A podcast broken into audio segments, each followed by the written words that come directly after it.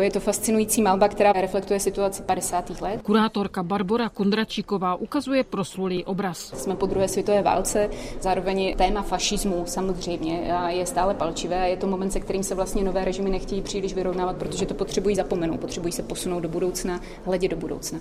Jako utopismu socialistického prostoru máme všichni asi nějakým způsobem zažitý, ale to tež vlastně dělá také Západ. Na první pohled postavy ve stejnokrojích působí jako figuríny. Je to téma, které je samozřejmě šílené, jo? Je tady obyčejná skupina lidí, žen, které prostě někde sedí a poslouchají tady tu šílenost, která vyzývá ke zničení lidstva. A na druhé straně je strašně zajímavé to, jakým způsobem Lakner s tou malbou pracuje. Lakner nakonec v 70. letech emigroval do Německa. Vlastně je to vždycky paradox, jo, tady těch autorů, kteří vyjdou ze střední Evropy a na které se rychle zapomene, stanou se součástí globálního systému, a ten svět je samozřejmě nemilosrdný a nějakým způsobem selektuje ta jména.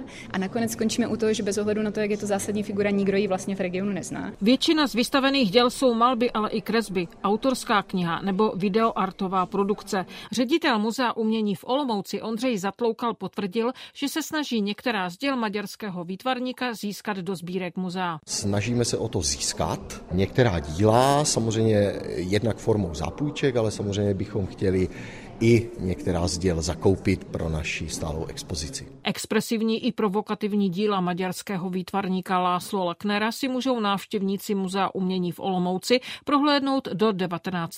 května. Z Olomouce Blanka Mazalová, Český rozhlas.